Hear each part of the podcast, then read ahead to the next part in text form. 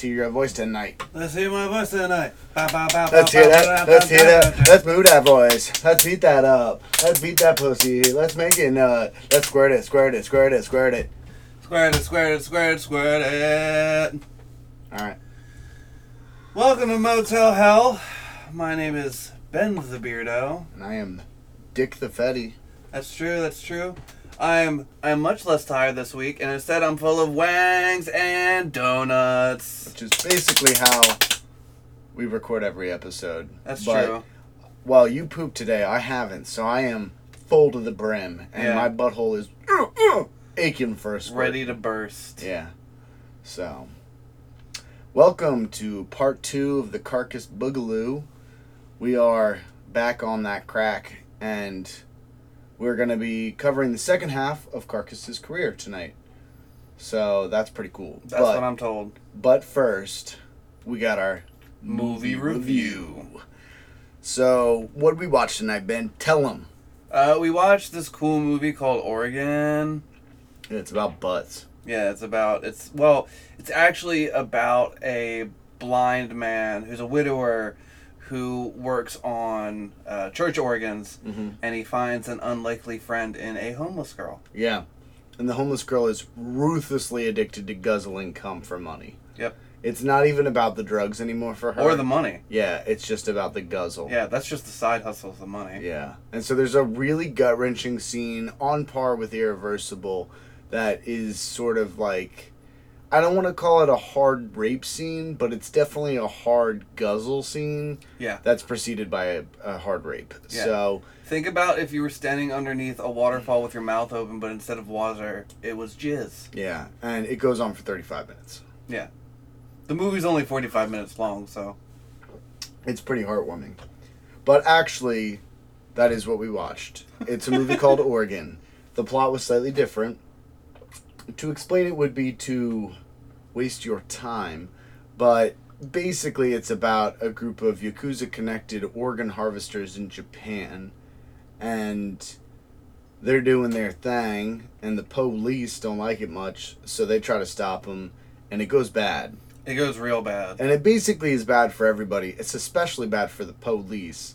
And then the rest of the movie is them trying to get him again, and it goes badder. It's it's it. Well, I think you described it as ruthlessly nihilistic. Is that was that the Yes. Yeah. It it's that. It's uh Especially the ending. yeah. So the the it's directed by Kei Fujiwara, who's famous for being friends with Shinya Tsukamoto, uh, director of oh Tetsuo the Fart Man. I'm sorry, Tetsuo the Iron Man. It's, I'm gonna get that, and it's gonna be so bad. Anyway, please continue. It's a tiny room, and I'm sorry, people. You didn't hear that, but you can probably smell it through your stereo. Uh, anyways, Kei Fujiwara, she was the main actress in the original Tetsuo film. If memory serves me right, and we'll correct this in a later episode about Shinya Tsukamoto, but I believe that they filmed a lot of Tetsuo the Iron Man in the house that was abandoned next to Kei Fujiwara's house, and uh, they essentially lived with the Fujiwara family, her and her husband or fiance, throughout the filming of the movie, which took like a year. And so by the time they were it done, took a year. yeah, Wow. because it was entirely independent. yeah, that's true. So basically, everybody was working for free, and if they started with a big cat. I'm, you know, I'm not going to get into the history of Tetsuo the Bullet Man as much as I'd like to, but that's a different episode. yeah, so she's in it, and there are a handful of other actors. Most of the credits on IMDb you can't follow anywhere else, but there is a famous character actor from a lot of Yakuza films who's this big tall guy with a really gruff voice, classic Yakuza voice, who's in Ichi the Killer, and I know he's in at least one other Takashi Miike film, but it escapes me right now. Excuse me. But uh, yeah, I got this two, three months ago, three, four months ago at this point. Yeah, and you kept telling me about it, like, bro, we need to watch it. We need to watch it. Yeah, well, we were going to watch it together, and then enough time passed. where I was like, screw it, I'm watching it by myself. And Wasn't that the one that you brought it over my house one night and opened up the case and it wasn't there? no, that was Evil Dead Trap. Was it Evil Dead Yeah, Trap? which is part of the same box set. Yeah. That was the night that we watched Guts of a Virgin and Guts of uh, a Beautiful Woman. Which, if you're horny, check those out. Yeah, because they are a lot of fun. so yeah, this is part of a Synapse like four box set that I got, um, I think on eBay, and yeah, it was it was worth the money. It's like really good trash. Evil Dead Trap is another one of my like favorite recent picks. That's just like ridiculous, but really like satisfying. Yeah, really fun. And this, so, anyways, we're, we're talking everything about the movie, uh, besides the movie, rather. Extreme gore and violence. I mean, it is it is pretty dang graphic, but it's presented in that classic Japanese, especially like mid '90s feeling kind of a film where you've got funky and sort of ambient electronic soundtrack. So like for all of the brutalness, there's always this like sort of like I'm kind of doing club drugs vibe, and then you know lots of unemotional camera work and film editing. So you see the horrors unfold, but it's in such a passive observer kind of a way. It doesn't feel often like they're trying to gross you out or it's not trying to emphasize the grossness it just It just is. yeah so i liked it a lot when i first watched it i liked it just as much the second time and was able to understand it a little better because it does kind of get confusing especially the first like 20 minutes are they're just it's not explained well what's happening um so But that might have been on purpose. I, I very Yeah. much enjoyed the movie. Uh, we've been watching a lot of Japanese. I guess I don't know. I guess gore flicks, just Japanese stuff that has blood in it. yeah a lot A of lot of a it lot of well it's i mean ero guro stuff basically Yeah, yeah. The you know what this was very Eroguro yeah to an extreme actually. Yeah. And we did an episode on that, so please go back and listen to that. It's a fun episode. Yeah, audio quality's a bit rough but Yeah, whatever. I, I forget. I just re-listened to it actually the other day, and I said some pretty awful stuff in there somewhere. I think there was some like highly racist content, but Did you? maybe I don't know. It was definitely there was definitely my editing style has gotten a lot better. there there's a lot of it wasn't even racism. It was just we we wound up talking about a lot of side shit, which we're doing now, obviously. But anyway, yeah, it really went off into some tangents. But Well, we're tangent the podcast, but this movie, we'll talk about this movie then. yeah, Uh, this movie, the character acting was very good. Um, I, I, I always have to watch a Japanese thing a few times get the names. to get the names, but the one doctor guy with the butterflies, yeah, he had this ability to go from like extreme vile creep to I'm just a normal teacher guy and everything's fine and I seem like a caring nice dude and I for a movie that's like this that was very nice to see let's Yeah. say because some some some acting in some of these movies can be subpar in the lower budget stuff Yeah, well, it was interesting because one of the other films I picked up and watched in the past six months that was a cult 90s Japanese film was Rubber's Lover, which I really enjoyed. But the acting in that is primarily people either gibbering or screaming or gibbering and screaming or just like like like that's you only get those you know sort of ranges. And this movie actually had some proper acting. It wasn't everything wasn't at 11 all the time as far as the acting goes which a lot of japanese movies do. So that was nice. I do agree. And i think what's one of the things i really like about the film is it keeps a consistently disgusting atmosphere oh 100% with with an element of like not even cyberpunk but just like industrial punk or something it's like crusty in a certain kind of way there's a lot of burned out industrial type stuff and then the last half an hour has a very much 90s and 80s yakuza film feel where it turns Yeah. into this like Bloodbath. ultra nihilistic bloodbath and it's fucking awesome for it And So- honestly, as as far as like a lot of the Eroguro films that we watch, this has much more. It, it felt like it has much more of a through line as far as storyline. There are some stuff that's out there, but it's out there for a reason. It's not just for like the art of the shot. It's like some of the weird shit you see in it makes sense once you kind of put everything together. Yeah. It's interesting because a lot of the reviews I read after the fact talked about how uh, splatter films lose their allure after 20 minutes and then you're just left with like grossness for the next hour and a half and this, that, and the other. And all these complaints that are people looking for the movie to be a different kind of movie than it is. And it's just one of those classic where it's got a very niche appeal and people are going to bitch about it not being something different. And it's like, don't watch it. I mean, it's it's the same shit that people bitch about Kichiku of this goes nowhere and then suddenly it's extreme torture porn and blah and i'm like you're missing the whole fucking point like Well, okay, so here's my thing as far as especially like this film and this genre of film. I'm not a big torture porn guy. I didn't like the Hostel movies or anything like that. I don't watch a lot of films like that. sure Um, because there's no real purpose. But yeah, a lot of these movies that we watch, and even this one, can get very extensive with the gore, but it's there for a purpose. It's not just thrown in there to steal some screen time. yeah i think that it's sort of a, a mixture of kind of an extreme theater aspect in it generally and kei fujiwara being from the theater before like experimental japanese theater before she was a That makes an a actress and director you can see that and i think especially the way they do the makeup has that sort of aspect to it.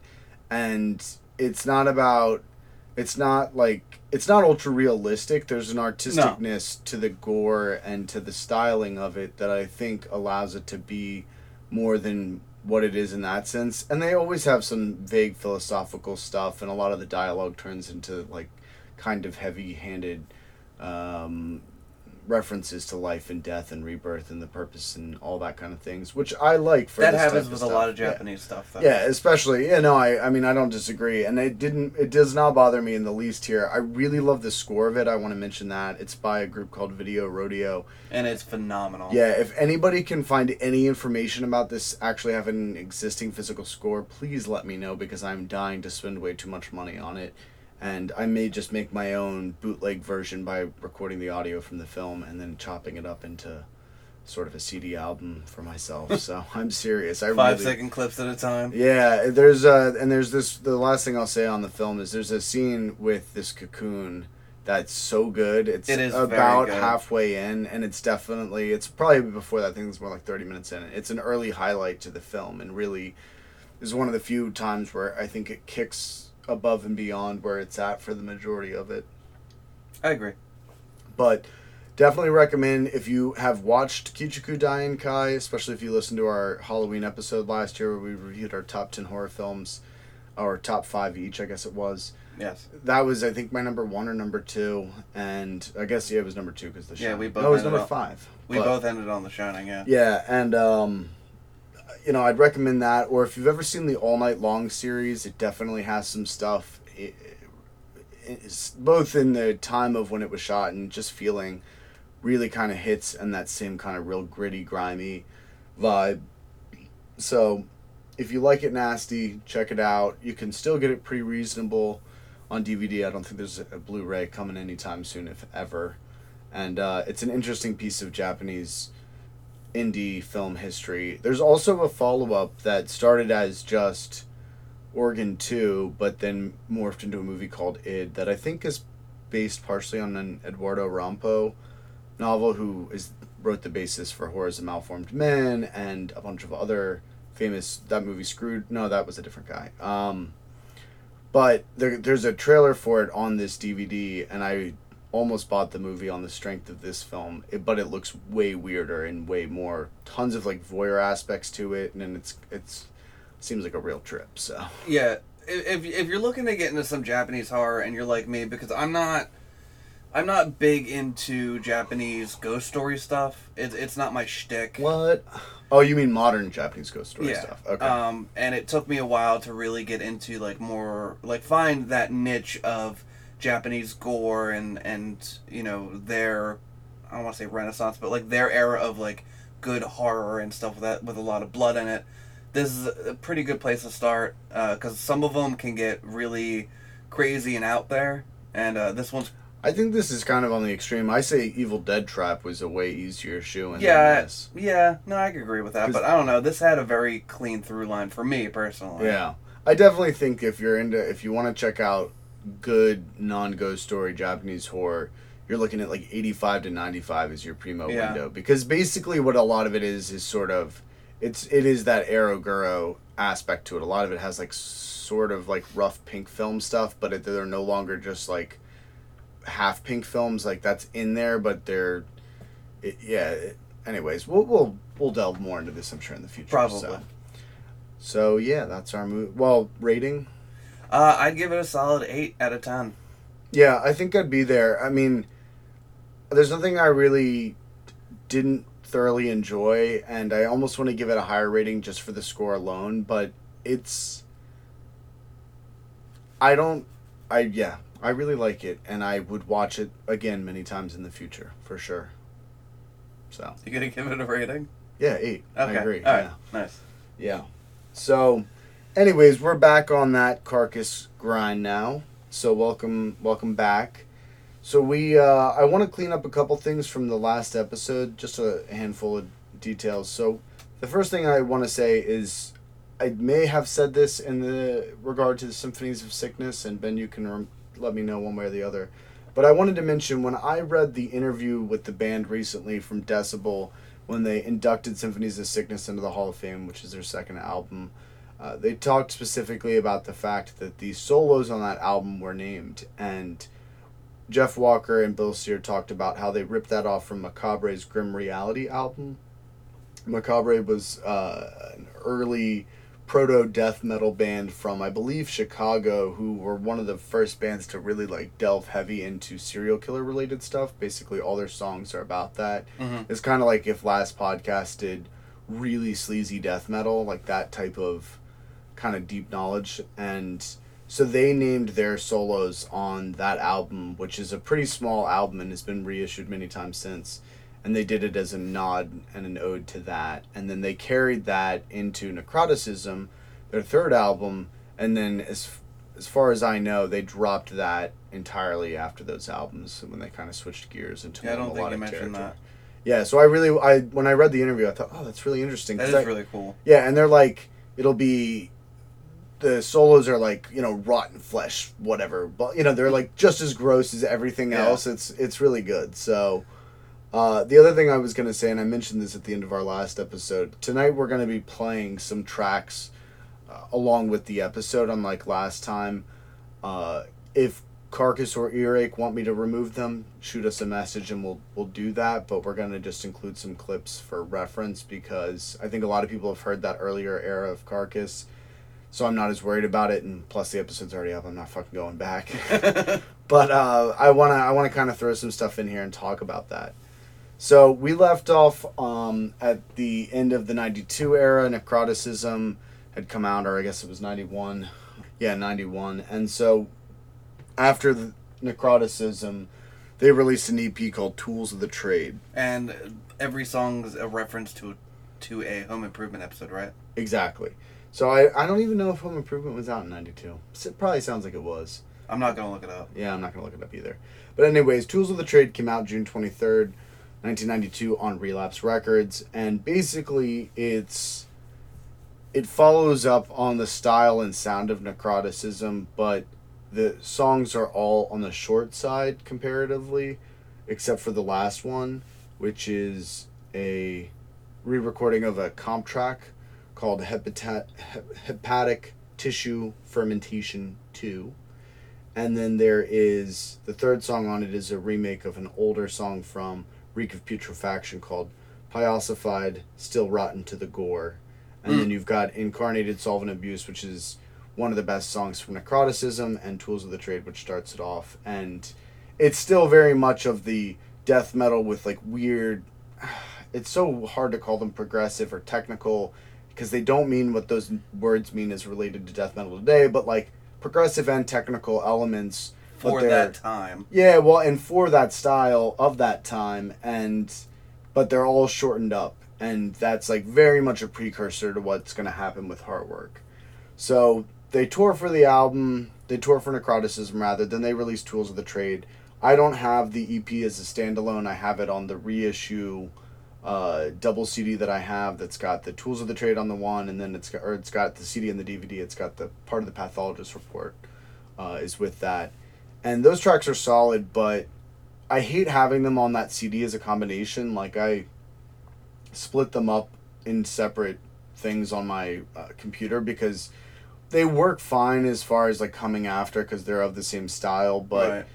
But that album is a complete and total package. And by the time the last song ends, you know, the Sanguine article, That's like, the end of the album. yeah, and you've heard that. I showed you that Yep. song so many like the Mhm. way like you can't then have a song after that. Yeah, no. Like it it closes it. It's like That's the end of your encore. That's not Right. before it. Yeah, so uh, you know, it's it's like so many of these, especially Earache and other labels like this. Lots of good bands released like one or two EPs in their whole careers, and they wind up getting shoehorned down the line. They never fucking repress the EPs alone, which drives me nuts. And it's like the EP is its own complete statement. It doesn't need to be on a disc with other shit, you know. And you could make more money because you could sell both. So I don't understand, but I guess for the glutton consumer, That's that's us. We are the glutton consumer. So, the next thing I'm going to say, as far as the rest of this episode goes, now I finished the pathologist report uh, in order to complete the research for this episode. I read some other interviews and watched some more recent interviews because the pathologist report, I think it was like 2004, maybe it was done 2003, I can't remember offhand, but it was years before the release of Surgical Steel Okay. and so there was no like prospect of them getting back together or Right. recording a new album or anything like that. And even as the dvd it's it's so funny as the documentary goes along like their excitement about talking about the band and talking about what happens like dims as as their career comes. And it ends with swan song but you know the story obviously doesn't end there. But it's interesting because you get so much footage and so much happy conversation about the days of symphony of sickness especially like those formative eras like there's just so much to say and it was it was so cool to see all this old tour footage and then once they hit heartwork it's just like they talk about the album and i got a lot less information about what's, what was happening around then so and that way this episode may be shorter and i have less details to offer and there wasn't really a lot of information out there that filled in those gaps that wasn't already talked about in the DVD. Right. So Heartwork was released on October 18th, 1993 on Earache, CD, cassette, LP, etc. It peaked in UK at 67, in USA at 104, and in Sweden at 26. It sold over 64,000 copies in the United States and 10,000 in the UK. And Heartwork is, in my opinion, more divisive of an album than I mean, other than Swan Song, which barely counts. But this is basically where there is a huge like gap between a lot of fans, which I don't have personally because this was one of the first Carcass albums I ever got, and it was the title track is the first song I ever heard by Carcass. Right. So I have good memories attached to it largely, but it marked a departure that was bigger than anything else. Each album they evolved. They went from that really rough early sound of Reek of Putrefaction to like a cleaned up and more together version of that on Symphonies of Sickness. And then they took this huge leap forward, in my opinion, in Necroticism, which was so much more complicated and so much more polished. And you had these extremely intricate and interesting songs. But like we're losing some of the with the cleanness you also lost some of like that ragged, wet, putrid sewer monster energy that those first two records have. Which was fine because it was still like so it was such a masterpiece of like interesting like just every song had its own thing like no song sounded alike. Every song was perfect. Incredible album. And then you get heartwork which each song definitely has its own vibe but the production in some ways is incredible but also slightly doesn't Doesn't scratch the same itch. well, it, it's just it's a very different because basically what we have is the template for so many melodic death metal bands that would come out of Sweden and the United States in the years to come, and mostly like several years down the line from its release in '93. We're talking like five years or more, and it's a huge influence on all the awful, awful, barely even metalcore. You sent me that Avenged Sevenfold meme. That's this album is Fucking hate that responsible for shit like that. no, like yeah, don't, yeah. don't. And so it, it's very interesting because it's like the songs are way like every song is concise. I think like you know five minutes. I don't think there's anything longer than or over six minutes on the album, if memory serves me, and you know there's an increased focus on melodics on on solos on this like guitar oriented sound and you only have bill steer's raspy vocals which are closer to more traditional vocals and Yeah. less like bellowing indistinguishable That's definitely from what you've showed me. Yes, that's hundred percent true. yeah so it's interesting because basically they they talk about in the documentary so a ton of people shit all over michael amott because he went he left carcass um, and then had formed spiritual beggars which is like a stoner rock band but then went on to do arch enemy which is one of the most famous melodic death metal bands of like the second generation and on par with in flames is in, in terms of fame although i guess hypothetically consistently better.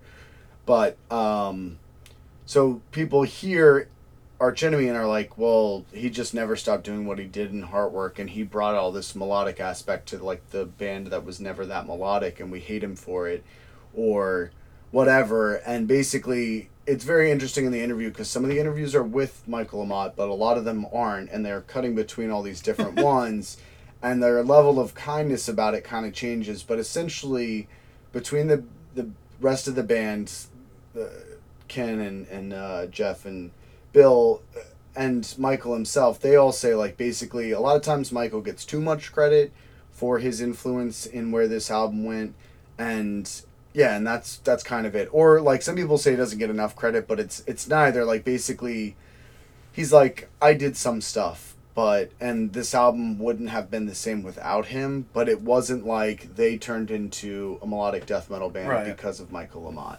And essentially, they said leading into the album, they were very influenced by Queensryche and King Diamond and those types of bands that had this incredible guitar sounds. And they said like, why can't we do this? Like we they they struggled like crazy recording Necroticism, trying to get the guitar sound that they got, and they wanted something better. And so the guitar sound, I mean, you heard it. We listened to Heartwork. We watched the video for Heartwork, and we listened to Buried Dreams. It's fucking nasty. Yeah, like it's really good. Yeah, it's it's it's an extremely awesome guitar sound, and um, basically it came from a couple things. They demoed the entire album, and they did it in a different studio than where the final album was recorded.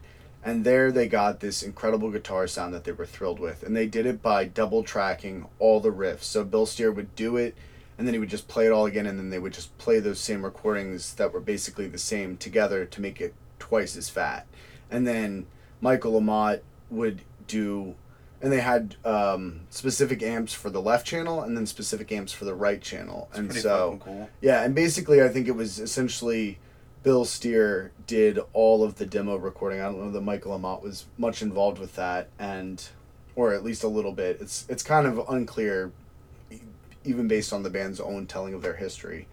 But they had so it was like, for one riff, you had four times the guitar tracking for it, and now they did this like twelve times over on Necroticism. Like they super beefed out on that, which is partially why they were like, we're not doing that shit. We're not Yeah. tracking the guitar twelve times over for a single fucking riff but they got this incredibly beefy sound and then when they demoed the album to earache the whole thing they were like yeah we're good and they sent him to a proper studio and they could not replicate the sound all of a sudden and spent three days trying to find their guitar tone which was like a whole big pain in the ass and part of what happened was basically leading into the recording of the album michael amott was kind of getting tired of it and of being in the band of like he was an official member but it's like wasn't his band and their Right. origins and apparently he lost his passport in Israel it sounds like I couldn't exactly understand the story but he either left it like they wouldn't let him out of Israel or he lost it in Israel and he couldn't get home because of it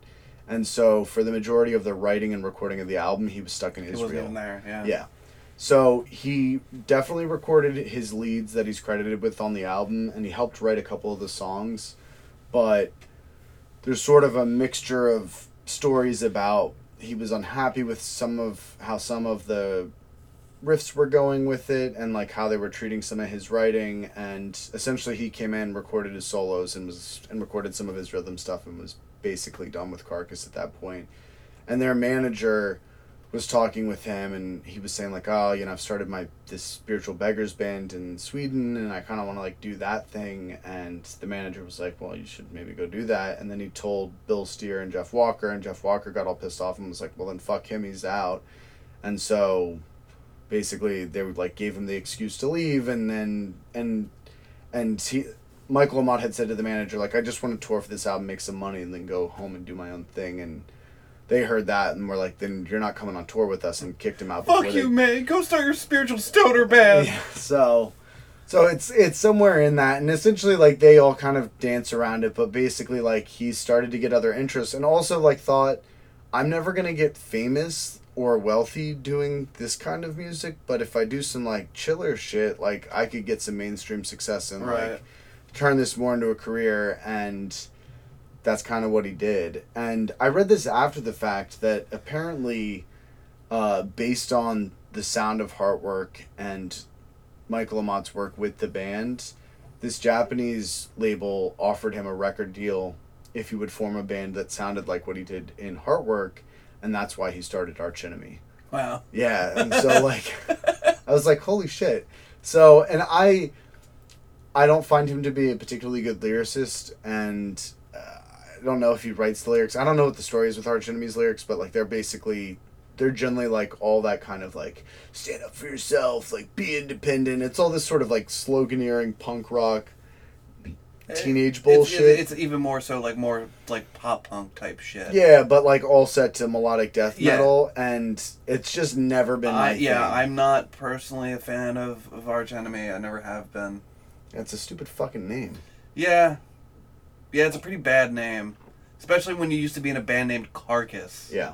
So, so yeah, so all that's kind of happening around this whole carcass thing, or I mean, heartwork thing, and uh, they they talked a little bit about they had some influence from Metallica's Black album, but they recorded the album in Parr Street Studios between uh, the 18th of May in '93 and the 21st in June of '93. So over a month it took them of recording. They worked again with Colin Richardson, who had been their house engineer for Symphonies of Sickness, that basically like turned them into the, you know, turned that album into what it was, and then he again worked with him in Necroticism. They worked with him all the way through until Surgical Steel, and they recorded. And I want to just mention a quick couple trivia facts that I learned about that.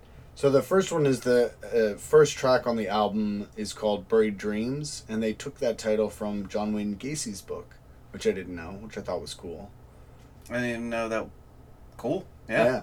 So, uh, and basically, the lyrics of the song are all a play on "All you need is love," and instead it's like "All you need is bitterness to survive in this world" and whatever. And it's like kind of cheesy, but All like, you need is bitterness. yeah, and doesn't really roll off the tongue.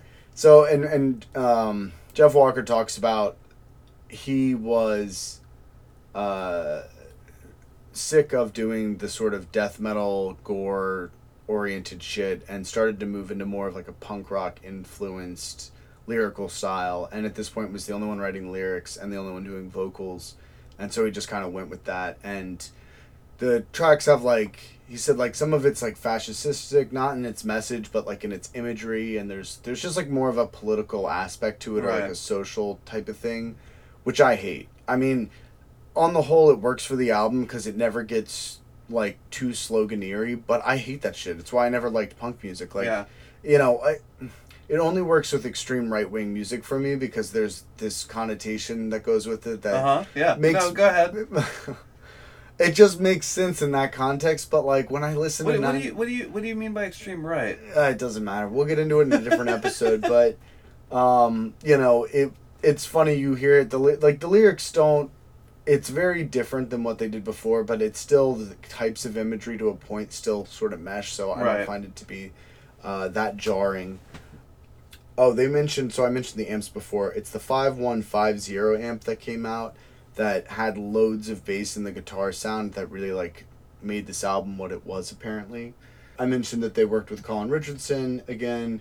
They were worried that uh, he was at this point working with like softer bands and he wasn't going to be able to hack it for their stuff. And they said as much. And he was basically like, fuck you, I'll show you. And then like produced a killer album for them, but drug it out for over a month. So they were kind of miserable with that.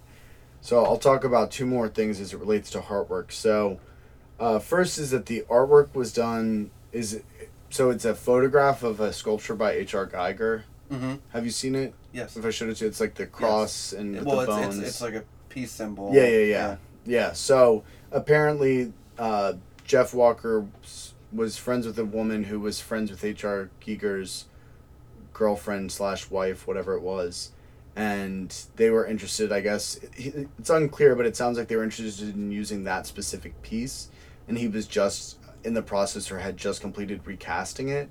And so they didn't have a lot of money, but they asked him if they could use it, and he said yeah, and gave him some kind of discount because they were friends of a friend.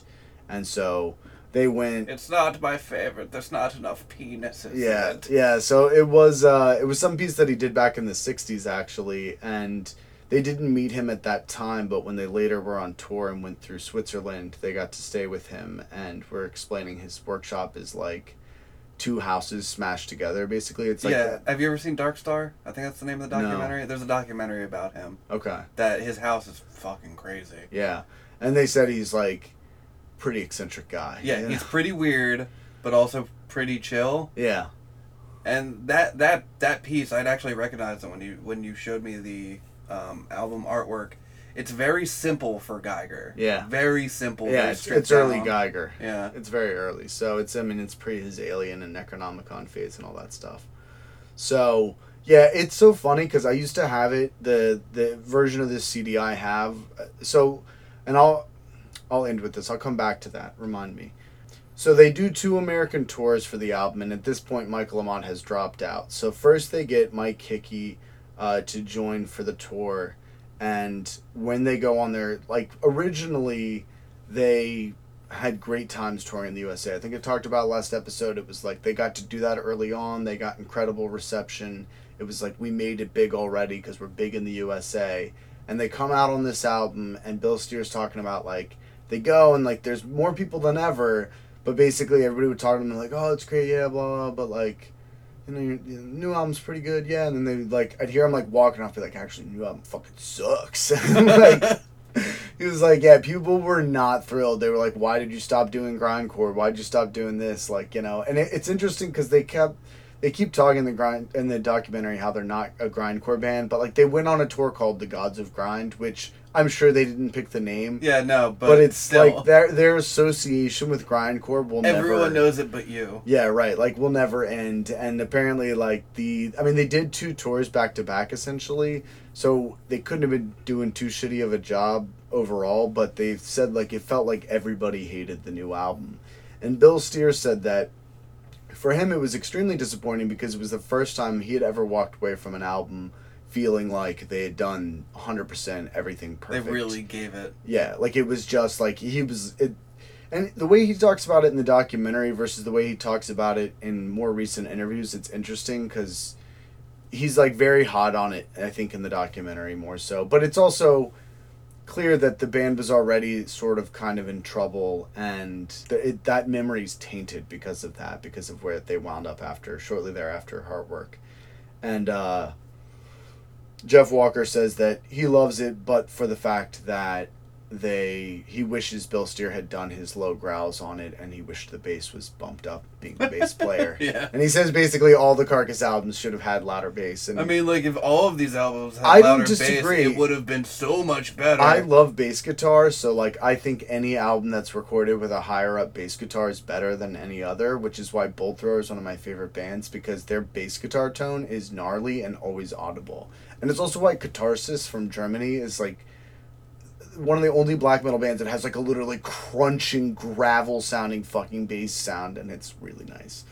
So so they do that first tour. They do it with Mike Hickey as the replacement for Michael Amott. He's a good guitar player, but he's kind of tough to be around. And he gets it in his head during the tour that he's going to be invited to record on their next album. and everybody's basically like, no. And so I'm so good at this. Jeff- They're gonna bring me home. They're gonna be like, "You're the best guitarist ever. You should be on our next album." Yeah, and so Jeff Walker's talking about how like on one of the drives between cities, he's trying to break it to him for like eight hours, how he's not gonna be, and he's just not getting it. And so when they, imagine being on that bus and be like, "Yeah, man, I really can't be like I, I can't wait to be on the next album. It's gonna be so good. You guys are you guys are the best, man. Has anybody got five dollars I could borrow? But yeah, you guys are so good. Like, Yeah, so the, when they eventually the manager broke it to him that like that wasn't happening, he did not. He declined to come back for the next tour and uh, Gee, I to wonder play, why. Yeah, continued to play live with the band.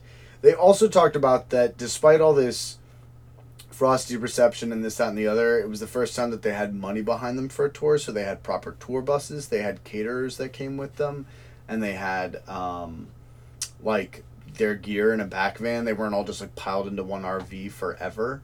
And they were so Bill and Jeff were both vegan at the time and Ken was vegetarian, Aw. which they were from the beginning. So I and again, I think egregious misstep on my part. I don't think I mentioned this at all in the first episode. How much you hate vegans? No, how this band has always like that was always a big thing for them. From day one they were like hardcore vegan vegetarian and they so their career, their original career is only from 86 to 96 and basically the entirety of that career that's that's how they were. And it was an important thing for them and so like to have caterers on tour was huge because they could make them meals that were vegan or vegetarian Right, and yeah. also like have food when they wanted to have food Especially in America in the 90s. yeah well they said apparently germany was the hardest place the germans just didn't understand the concept That of makes- not eating that meat. makes sense. yeah so What do you mean you don't want sausage? i don't understand You want more sausage? Da, da. You need Or, more I meat and mean, sausage. Yeah, yeah, yeah. But uh, and the other thing that was funny was Ken Owen was talking about like it was always a really difficult thing to eat enough so he had energy for a show, but especially for him not too much because he'd wind up puking because like all that physical engagement Oh, yeah. being the drummer will you know, which makes sense because I always have this issue when I play live. You don't want to have get the nerves. It's all core, and- bro. yeah.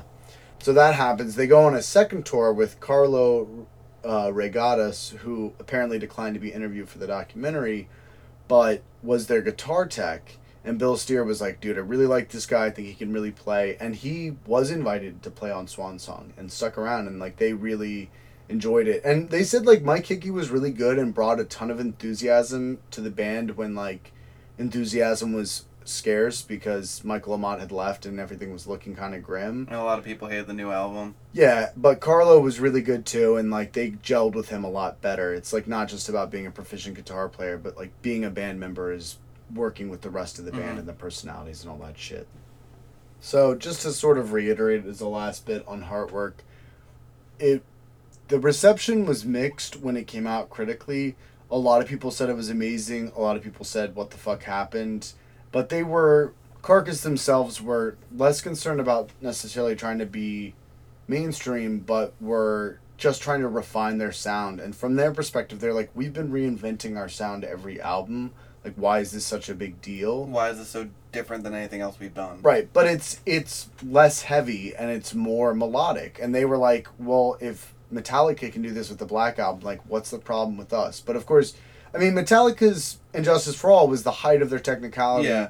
and all that, and Black Album is like will always be in the shadow of their f- first four thrash albums to me, and I think a lot of Metallica fans. But there are many, many people who worship that album and say it's like the greatest hard rock album of all time, and they didn't go full hard rock on that. They're gonna wait to do that for this next album, Swan Song, but it it definitely was divisive, as I said. And now in retrospect, tons of publications and so many bands have claimed its influence.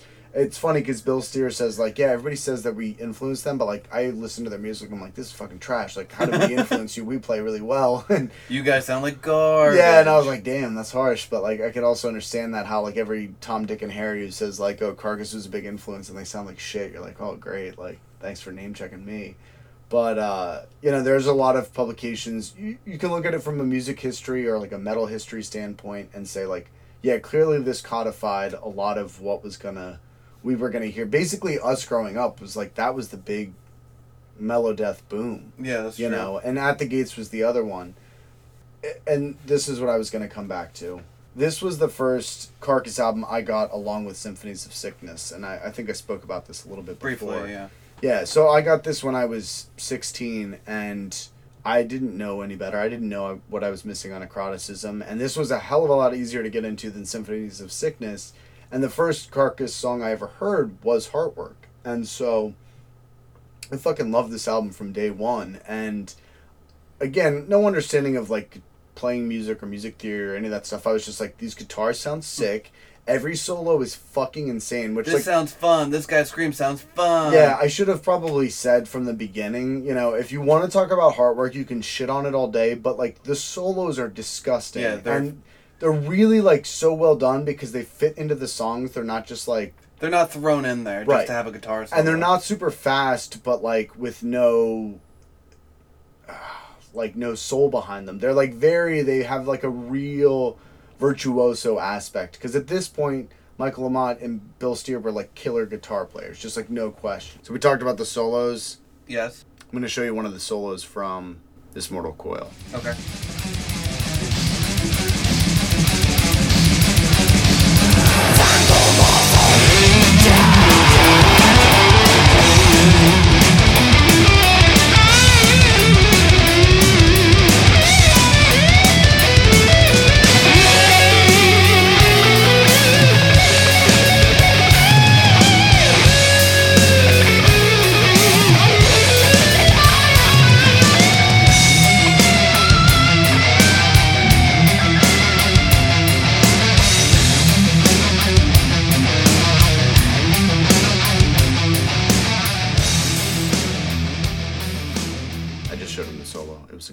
Both sitting here with Yeah. boners. I'm rigid Right? and sticky. Fucking sick, right? Yeah.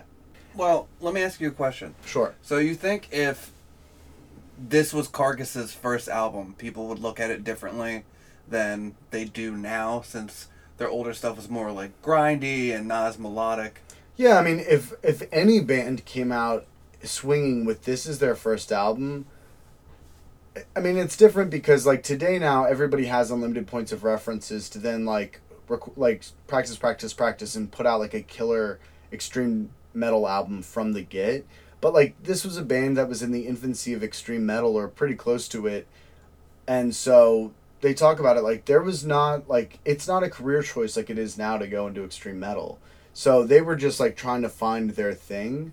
And if they had started as this and then I mean if it had gone the other way, if they had gone from melodic to increasingly disgusting, Right. they would be they would be celebrated as much, I think, because like that would be an extremely interesting arc and that shit will always have its fans, but I think it's impossible to really gauge the reception other than to say if this was their first and only ever album, like it definitely would stand out and stand the test of time. I mean, it couldn't come out today and do that because No. it's wouldn't make sense. Mean, it'd be like melt the time space continuum. But if it was to come out, like if they had never done an album before this and it came out in '93, it would have been a big fucking deal in '93, and it would have probably gotten a much better reception because nobody would have had the things to think of, the reference points. And I, it is impossible to listen to any band and not reference their other points Right. of their band. But for me, it's very easy to say Carc- or Heartwork is a specific style, it's a specific template, and they fucking crush it for what they're trying to accomplish. And those songs are all like really good. They're they're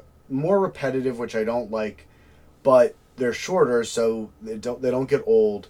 And for any time like it a little bit doesn't do it for me. Like a lot of people love No Love Lost. I think that song's a little overly repetitive, but then there's Death Certificate and Blind Leading the Blind and um oh fuck, what is the one? Oh, it's the sixth song. I can't think of the name of it off the top of my head. And this Mortal Coil is like fucking amazing. Like every every even numbered song on this album, Carnal Forge, Heartwork, This Mortal Coil, Blind Bleeding the Blind, Death Certificate, are just like you put those five songs together and like They're bangers. yeah, they're they are absolute bangers. They are fucking outrageous bangers. Like it's quite good. And if you're like too cool to enjoy like the well played music on this album, like fuck you. Like just fuck off. Like you're you're a jackass. That takes us to Swan Song, the band's last album. Uh, it was not preemptively named Swan Song, although. Uh, well, I mean, its name is obvious. They had broken up before the album was released, and they didn't have anything else to really particularly call it, and it was their swan song. Yeah. So it was a really shitty, easy title, but accurate nonetheless. Released June 10th, 1996, recorded from February 1995 to April 1995, so they spent even longer in the studio on this one. It was recorded in Rockfield Studios, again produced by Colin Richardson. So, like I said, it's a three month recording process, or two and a half, whatever it is. The band describes it as a stripped down rock album, which is basically it's it's more than just a hard rock album, but really it's one of those where the vocals are the only thing that kind of distinguish it from like some of the heaviest hardest rock. Yes, hundred percent. And being a hard rock band is not a bad thing. It just is problematic when you got your fame from being a death metal band or a whatever they want to call themselves at that point, but like an extreme metal band and you turn into hard rock. I don't know, I feel like Metallica had that issue, except for Metallica was like doing arena tours when Carcass was they were still in middle school and Metallica was a rock. They were rock stars. Yeah. You know the, in the most literal sense. Yes. Yeah. So, uh, you know, so again, like this is it's on the heels of bands like Metallica changing their sound, but without the sort of fan base or understanding, and having always been more extreme from the get than a band like Metallica. So the change seems so dramatic.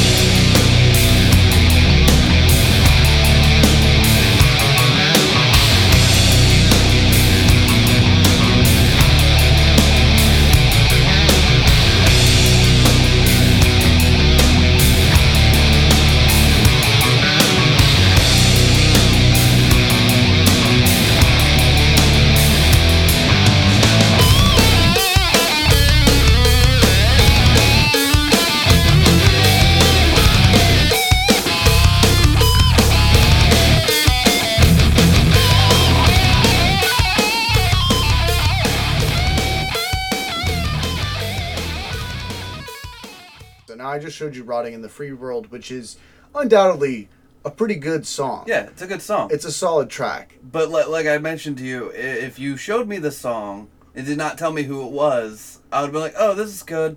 It's probably isn't Carcass though, right? And you'd be like, "No, this That's is Carcass." Yeah. So the the band talk about it a lot in the documentary. It, for them, it was the refinement, the ultimate refinement of what they had always kind of set out to do. I think that's a little bit of rewriting history to fit a narrative that doesn't really exist. But I do believe that they are always trying to refine and get to the next place. And this is sort of where it took them. And again, that's not a bad thing in and of itself. They, sometimes it's labeled as a death and roll album, which is sort of a relatively short lived thing, but happened to a lot of bands in the mid 90s. And Entombed, in my opinion, are the best at ever doing it. Their third album, Wolverine Blues, was a similar, like, what the fuck Yeah. happened? But Wolverine Blues totally rules. It's part of it, I think, is because they're Scandinavian. They're able to get away with, like, writing some seriously dumb shit lyrics, but, like, the intent is fucking sick. And, and Full of Hell is, like, always, it's like, what does he say? It's like, I've got a heart like a graveyard. They're dying to get in. Yeah. That's retarded. like- but it, it's also really fucking Fucking awesome. Yeah, like I, have I have been very drunk and screamed that. I've been very sober and screamed that out my window at like people. And Unfortunately, it's also something that somebody who's drunk in the middle of the afternoon goes to a tattoo parlor to get tattooed on them. I'm so lucky I haven't done that yet. Yep. And that's just a relapse away.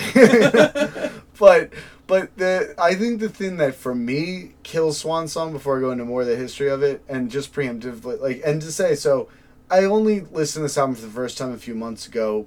When I decided to do this episode or even had the inkling, I was like, I gotta listen to the whole discography.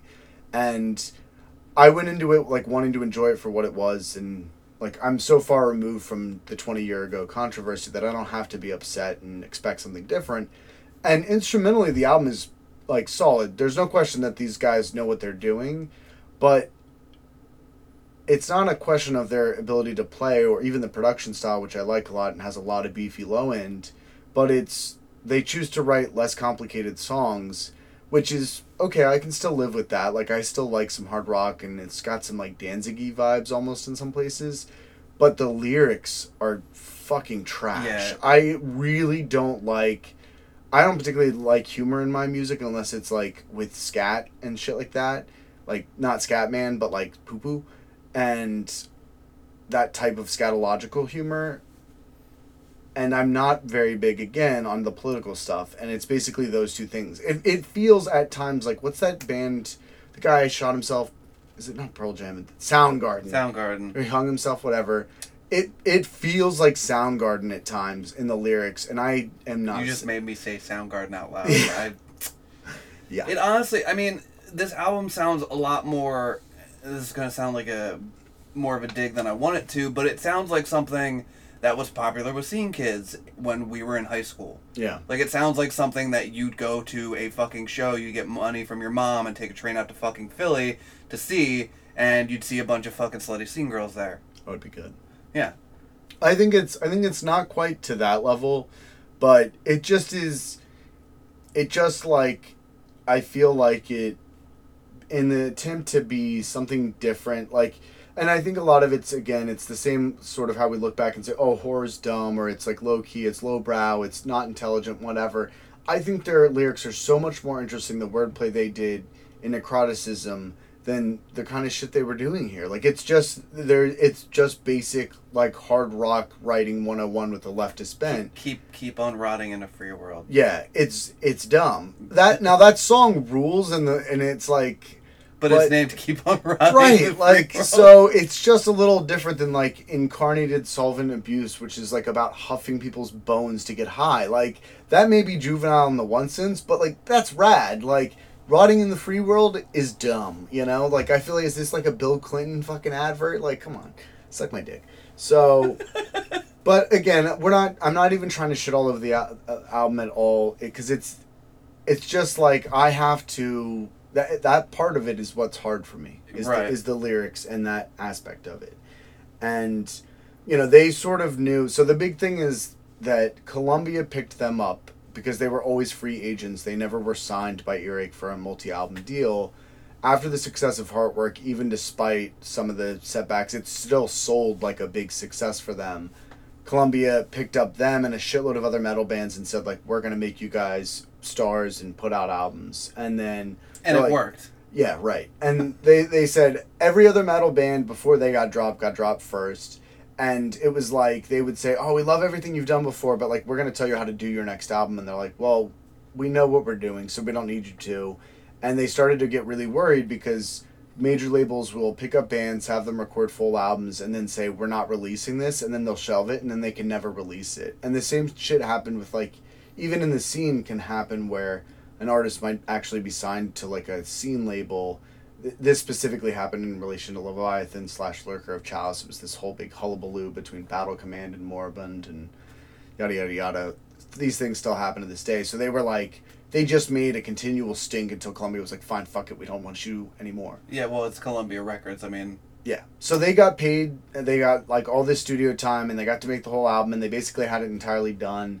And then they took it to Earache, uh, or no, they went to Earache and said we want to do our last album. Earache gave them more money, but they had already recorded the album and done everything, so they used that money to record the first Black Star album, which was the band they uh, Jeff Walker and Ken Owen started after. did Earache know? Uh, after the fact, they did. That's awesome. That's fucking yeah, awesome. yeah, I know. It's like you know, I mean, Earache at this That's point is metal. Yeah, That's pretty metal. yeah, it is like a pretty big label, so it's kind of like you know, I couldn't, I couldn't be too upset about that when I read that story. So, um, there apparently was a shitload of tracks recorded, like so much because they had so much money and time, and only half of them made it on the album. They've now retroactively said, "Oh, we left off some better cuts we should have put on." Yada yada. Like whatever, it is what course, it is, yeah. bro. But yeah, they've got, yeah. So Gee Vaucher, who is from Crass, did the artwork, and I think I talked about it a little bit in the beginning of the first episode that Jeff Walker especially was influenced by Crass, leading into him joining Carcass. So it was like for them coming full circle. Yeah, it's interesting because uh, generally Crass's artwork is interesting at the very least, and generally really good. I like that style of that anarcho British shit from the seventies and eighties Right. this doesn't come like this feels like a very 90s thing in a bad way. It, it's kind of weird. Yeah, it's kind of weird and the font they use for the swan song thing is like ridiculous purple pink. But they basically they, they knew they were breaking up before the album was over and uh, had essentially broken up by the time it was released. And they in the interviews talk about it wasn't really any one person's fault. Part of it was like for 10 years they had been together nonstop recording, touring, playing, whatever. And they all just kind of started to wear on one another and it was a feeling that like there wasn't the love for it anymore and they also didn't really like know where the hell can we go after this. And so they broke up. And bill talks about for him especially it was like ending a relationship. He just like couldn't accept it for a long time didn't want to talk about it and then eventually like could accept it but still didn't want to talk about it. And you know they have since obviously gone on to reform but even before that there was some kinds of bitterness. And then the stuff happens with ken owen's health which i'm going to get to in a second uh, which brought them together in some ways. But they just felt like they had nowhere to reinvent themselves to and kind of had said everything they needed to say. And they all went on to be in a couple different bands which i'll get to as well in a second. But they did so before i get into the sort of post swan song phase there so there's this sort of phase before they come back for surgical steel. So i'm going to quickly run through the long list of shit that comes out after swan song and i'm going to start with so they did a heartwork ep which had two non-album tracks after heartwork. I forgot to mention that. That's in 94 i've not heard that uh, but it looks like from the track titles they're one of them's called like Rot 'n' Roll. So i think it was an indicator of where they were headed with swan song type stuff and then there is a Wake Up and Smell the Carcass compilation, which was a live VHS. There was uh, music videos, and then it's like a live tour footage. And then there was Best of Carcass, which is a Japanese compilation. Then there was Choice Cuts in 2004, which was a different compilation, but a lot of the same stuff. Then there was the Complete Pathologist Report in 2008, which was a re release of all of the albums in a big box set that was like you know very limited and very expensive. Did you get it? No, I don't have any of these expensive items. And then they did some live recording type stuff, and eventually we get to Surgical Steel in 2013. And it's interesting because they talk about, so before we get to Surgical Steel, they, they talked about, uh, you know, basically post breakup and during this documentary. It was so surprising to them to have post career been referred to as being so influential and so important and this that and the other. Like they loved what they did and they were happy with the albums they released some of them more than others into different versions Right. you know. But there was not a clear career path to lifelong success doing this at that time. And now like again bands can be successful like have permanent careers as heavy metal guys but they didn't see that as happening and they never thought like 20 years later god like i can only imagine what they think of gore noise and gore grind now. Probably like we can't believe we did this. We're sorry world. Um, but yeah they're they're still sort of they're humble and arrogant in different ways about this shit which i get. Like and they they they have played massive influences on so many different bands like it's just obscene there's tons of bands that have their like you know their band name is directly just a carcass song title and all that kind of shit We're a band. We're named Smelly Carcass. We're directly influenced by Carcass. Right. So anyway, post breakup, Black Star starts with Ken, Jeff, and Carlo. It's like essentially that kind of a death and roll and some stonery vibes and whatever. I've only like heard snippets. It's just I don't need to go there. Um, Jeff Walker did a solo album in 2006 called "Welcome to Carcass Country." Con- it's like C U. Country. Yeah. yeah. eh. Cunt. Yeah. Um, Trade.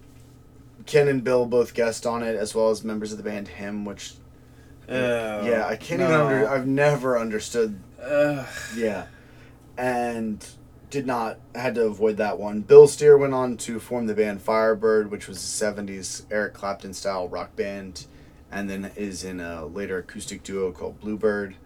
Uh, Michael Amott went uh, into basically picked up with uh, the stoner rock band Spiritual Beggars that he started, and then did Arch Enemy, and has been in some other bands since that.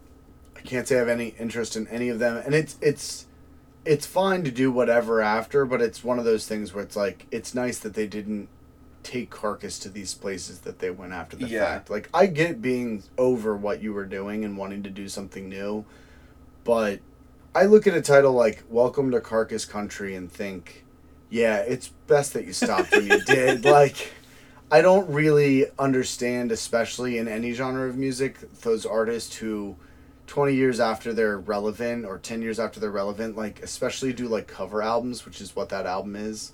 It's like a heavy metal take on some like old country songs, and it's like, don't just let them. That's that's what it is. yeah. Yeah. So Yeah. just yeah you know like just don't don't make the covers album just don't do it nobody wants to hear that shit like if you're david bowie back in the day and you want to do in peak bowie era albums of covers knock yourself out but like david Bowie is the only one who's allowed Well, to it's David that. fucking Bowie. yeah i think cat power has a covers album that's actually good and maybe juju but otherwise just, just Yeah. don't don't don't do it so the last thing before surgical steel is Ken Owen's health and why he's not on surgical steel. So, Ken Owen had a massive brain hemorrhage that led to an immediate stroke on February 10th, 1999. He talks about he went over to, he was with his wife, he went to pet his cat, and then had the fucking brain hemorrhage, like stroked out, wakes up in the ambulance, and then wakes up and it's nine months later. That's fucking scary. Yeah. So, and he's like, you know, all fucked up. I mean, he's got like brain damage and shit because, you know, it's Yes, he had a massive stroke. Yeah, so uh, they say that essentially, I guess it was like there was some kind of embolism or like whatever. I don't know much about brains. Me not smart, brain smart, but the damage that was there, they needed to do like another operation in order to reduce the chance of a future stroke for him. So I think there was like a clot they had to clear. And when they did that, they had to put him into a medically induced coma that then I think like was more time that he was out. And so he was in like in and out of the hospital for the next several years and couldn't walk, couldn't basically talk and had to like essentially he talked about it, it was like being reborn and having to relearn how to do everything and like losing all of his independence. But he was like, I could still remember what it was like before this happened.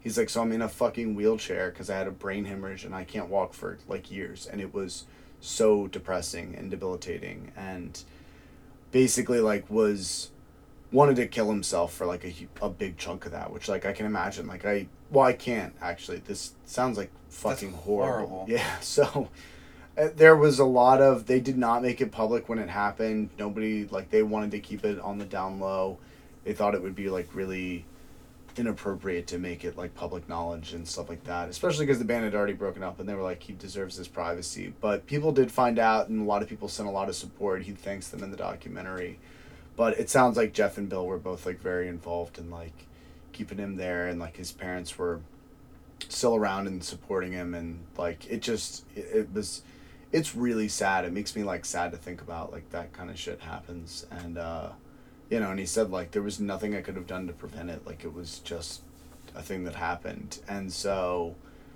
uh, he has since gone on he's like back to drumming he's talking about in the video and like the neurologists have said like he's doing amazing like he's made he's done he's had a recovery better than like anybody could have expected on every level but like he still is not himself and i i think i talked about it in the first episode. You watch the old headbangers ball interviews where he's in and he's like you know he's just like all the rest of them and has like the same kind of energy and then the documentary is all him post brain injury and it's you know he's got like a very slow measured speech and just like different kind of Well, mannerisms you're, you're in a coma for nine years, and then you have to relearn how to do everyday things. Yeah, it'll kind of. Yeah, no, and it's it's not like you know. I mean, for all the joking we can do and like harsh joking and shit, it's one of those things where like, mad respect to the person who doesn't fucking just say like kill me, just let me die after some shit like that goes down, or like you're so drastically different. Like I can only imagine, and um. So, he he's since gone on. He released I think on Bandcamp it was an electronic album that's like very much in the vein of like quote unquote electronica. It's sort of all over the place. There's techno tracks and ambient tracks. It's not particularly good. I, I like electronic music. I like Carcass, but like he went back to school. I didn't find out what his degrees are, but I'm pretty sure when he came back post injury, it was for electronic music engineering. I think he got a new degree in that. Huh. So, um, so I think he's pretty trained in it. If not, he got that degree before, but he definitely has that. Would have been funnier if he was a doctor. Yeah. So, uh, he did do some. I don't know if he's done any drumming for Black Star since, and he's played a little bit of drums at some of their live reunion shows. But basically, like he can't drum like he used to, and so he can't be involved in that way. And that leads us to Surgical Steel. So, Surgical Steel was released on September 13th, 2013. It was recorded in 2013 at Chapel Studios and was partially produced by Colin Richardson and then um, finished mixing and mastering by Andy Sneap. Sneep. So it's interesting because they talk about Carcass talks about how after Heartwork, they didn't want to make another Heartwork. You know that that's why they made Swan Song, and they weren't down to repeat themselves. And then you, I specifically watched this Metal Injection interview after the album had come out, and they're like, "Yeah, we didn't want to make Carcass or Heartwork Part Two back then, but like now we did, and so we did." and I don't think it's very good. Um, it's sold well, and there were magazines that said it was the best metal album of the year. I think that that's unfair praise for an old famous band that should have just left it alone. They had a pretty spotless legacy. Even if you include Swan Song, at least it was true to their own personal vision. And to come back and do a new version of like what's in some ways your most famous and best selling album, uh, it just doesn't seem genuine to like everything they had done before that. Right. And I'm going to do this for the benefit of all our listeners because this is the issue I have with the album. So, this is these are the lyrics from the first full song called Thrasher's Abattoir on the album. Dec del what is it? Delaceration, amputation, mutilation, anatomization, decimation, victimization, brutalization, humiliation, annihilation, damnification, degradation, dehumanization. Hipsters and posers I abhor. Welcome to the Thrasher's Abattoir. Detruncation, termination with no sedation, emasculation, terrorization, extermination. This means total war, and that's spelled W period A period R period. Welcome to absolute poser slot. Die, time to die, die in pain. Strangulation, suffocation, mutilation, asphyxiation, immolation, victimization, brutalization, mortification, annihilation, exsanguination, dehumanization. Welcome to the Thrasher's Abattoir. And it gets worse. It gets worse, it gets worse. but they're gonna kill the posers. Yeah. You know what? I won't go further. I don't think I need to. I'll just show you a song.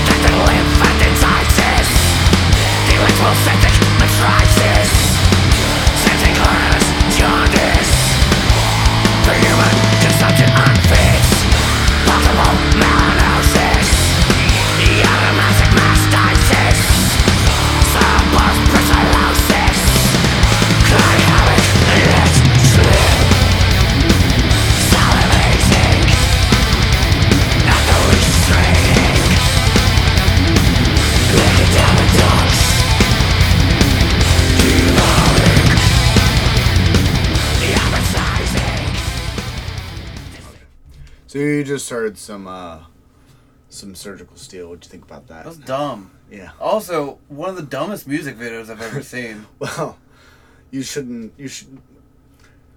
Yeah, yeah. There. I mean, there are, there are dumber as far as heavy metal goes. But yeah, that's pretty bad and- though. Well, and I mean, the thing is, it's like I can give the Heartwork video a break or the Necroticism videos a The break. Heartwork video was fun though. There's they were in a steel mill and Yeah, they actually looked like they were doing steel stuff. doing steel stuff and it looked like they were actually okay so like when it comes to like a lot of like metal music videos when you're screaming you're supposed to look like you're screaming not like you're talking and they're dubbing screaming over you like, like they do in this song Yeah, well, and the thing is, again, like early '90s heavy metal videos, they had not perfected the art form yet. Like they're pretty rough for the most part. Even the best songs had like mediocre videos.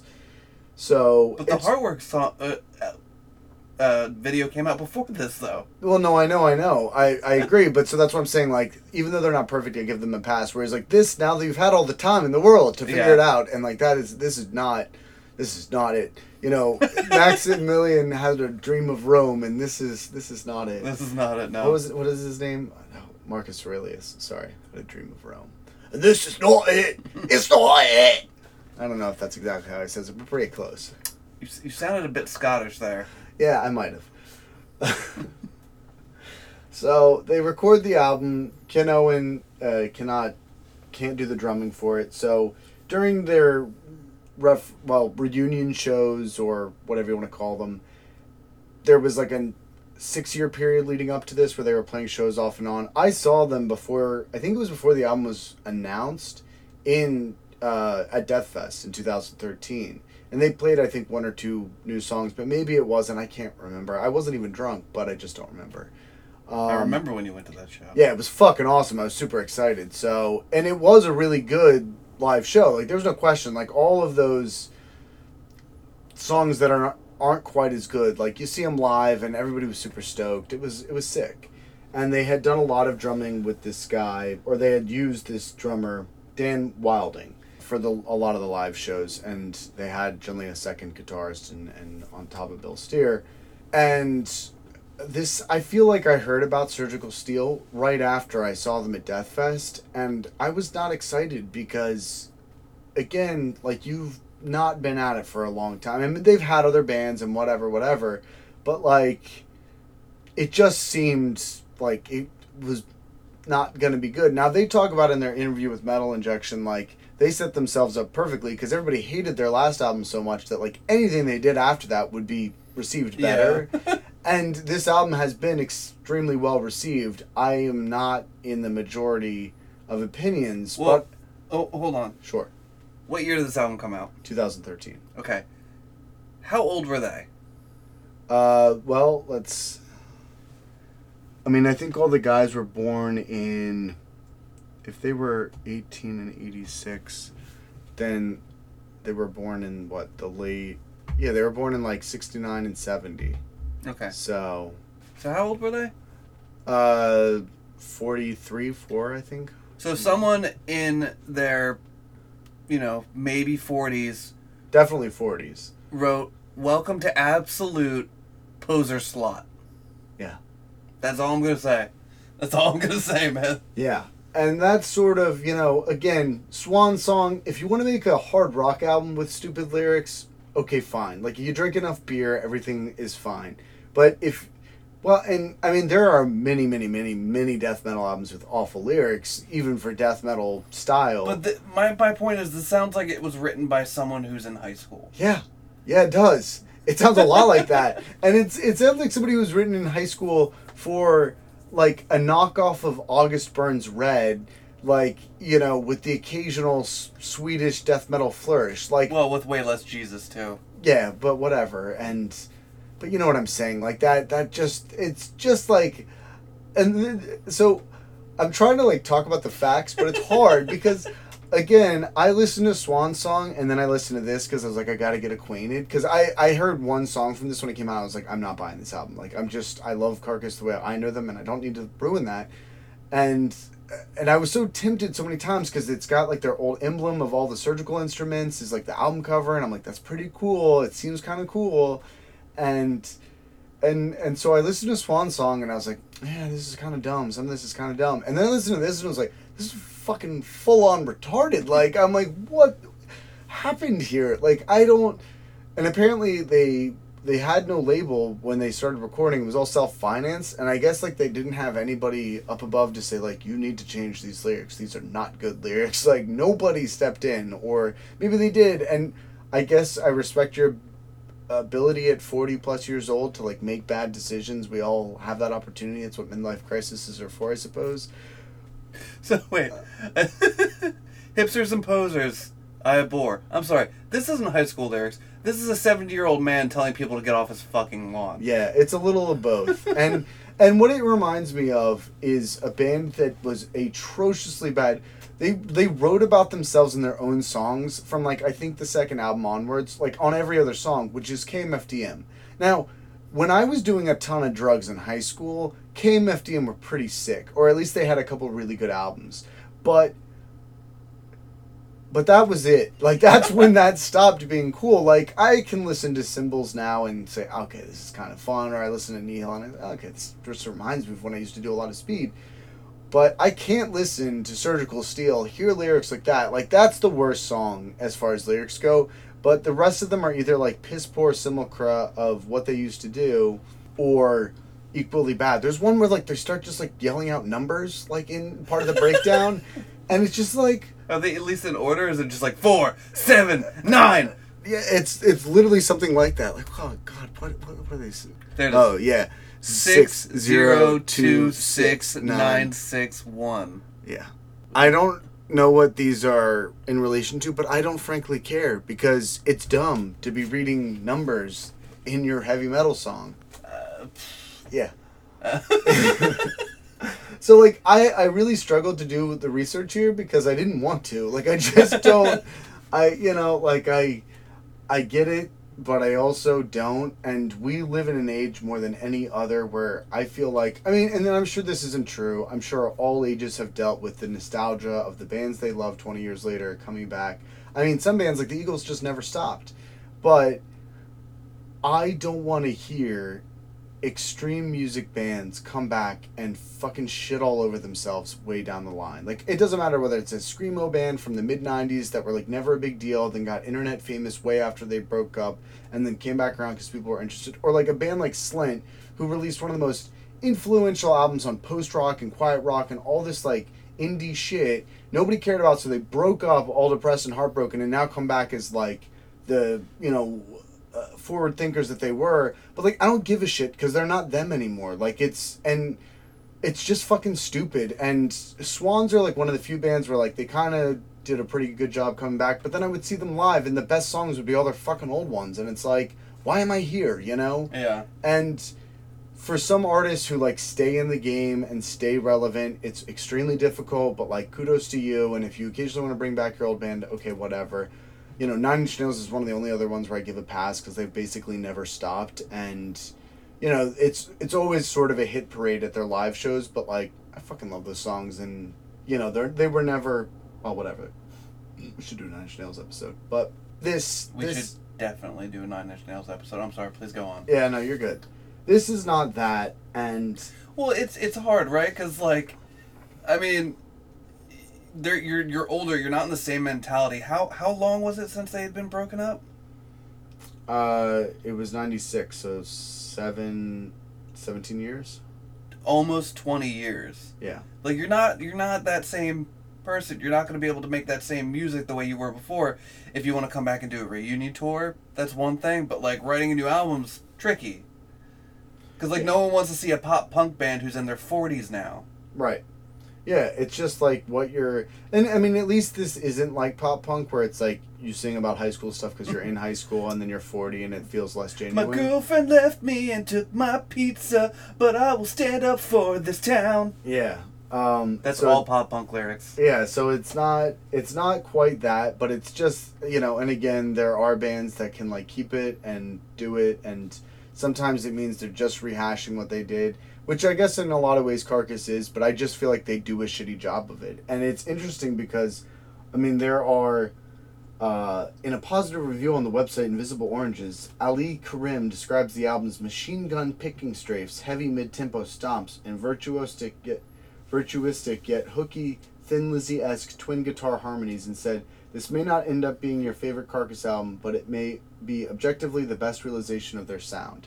And it's like, shoot me in the fucking head if that's true. so, uh, you know, I guess if that's their vision, they're entitled to it, but it's just disappointing. And they did a follow up EP. I can't even fucking remember the name. Some kind of something steel, extra steel, or some bullshit. So this this is this is completely off metal. But, Yeah. Um, my favorite band recently broke up. Say anything, and Aren't they just putting out a new thing? I just they put out a new album. Yeah. Like they they announced it was coming out and then broke up. Uh, they so long story short, their like first studio full length album was like the thing that blew them up. Like it, it was it, everyone fell in love with it and they they never really did that again. They kept changing, and I, I I followed along with them for that because I like most, oh, pretty much all of their albums. I've given a cursory glance to their new album, which is supposed to be a sequel to that album. Uh, was a real boy. It's just funny because I was reading about them. I was listening to the episode we were talking about them as related to Crossed, and so it made me look them up, and then I saw that, and I started reading this whole thing. So Yeah. it's not that, which is fine, which is totally fine. Yeah. But don't tell me, because like I, I'm not like I don't get me wrong. I I love that album that they did, you know, and but like don't tell me you're like oh I'm gonna make a sequel to this album and have it be like your new shit because it's not. It's not a sequel. It's it's it's you're just using a character that you played off in that album to make a totally more stripped down, more like less studio sounding album. Some, it more sounds like something that they recorded in his house, which is what their album before that sounded like, which mm-hmm. is fine. But like, I, I was just like, I can't. I don't know if I can get behind this. Like, yeah. Yeah. So, yeah, no, I hear you. I mean, you know, who doesn't have many favorite bands that make terrible decisions and make you whatever? And I haven't seen them tour since Deathfest. They've been in the United States at least twice, and it's like it, it is to me like even without hearing it, which is partially unfair, but like one of those situations where I just know I'm gonna be disappointed, so I'm not gonna do it. I'm Right. just not gonna bite. And if they want to play, like I get that, I would want to play too. That seems way better than like doing other stuff.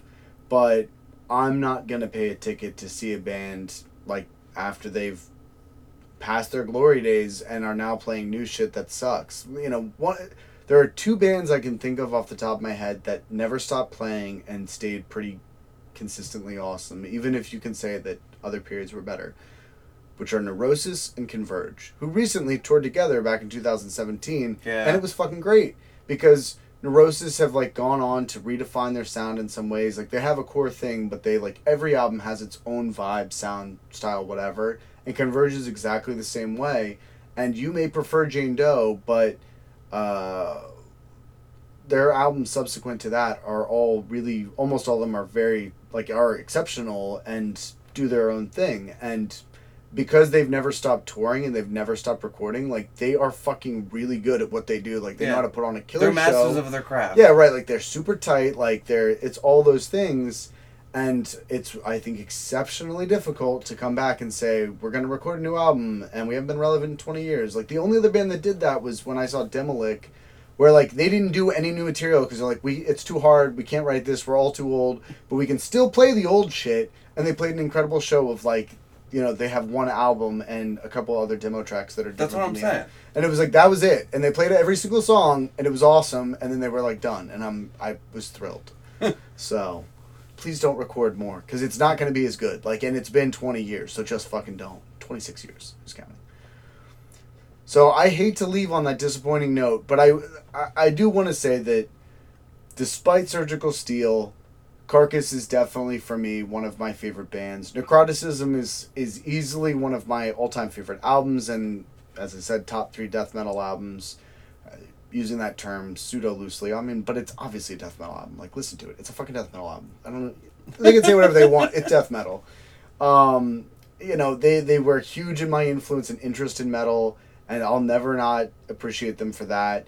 Their old shit is extreme on every level. The lyrics, the visuals, like the playing, it's all fucking ridiculous. The production's awful. It's great, and they got to a place of like high refinement come Heartwork and Swan Song that are also really enjoyable. And I feel like I'll continue to enjoy Swan Song, and I think I'm going to develop a relationship with that album.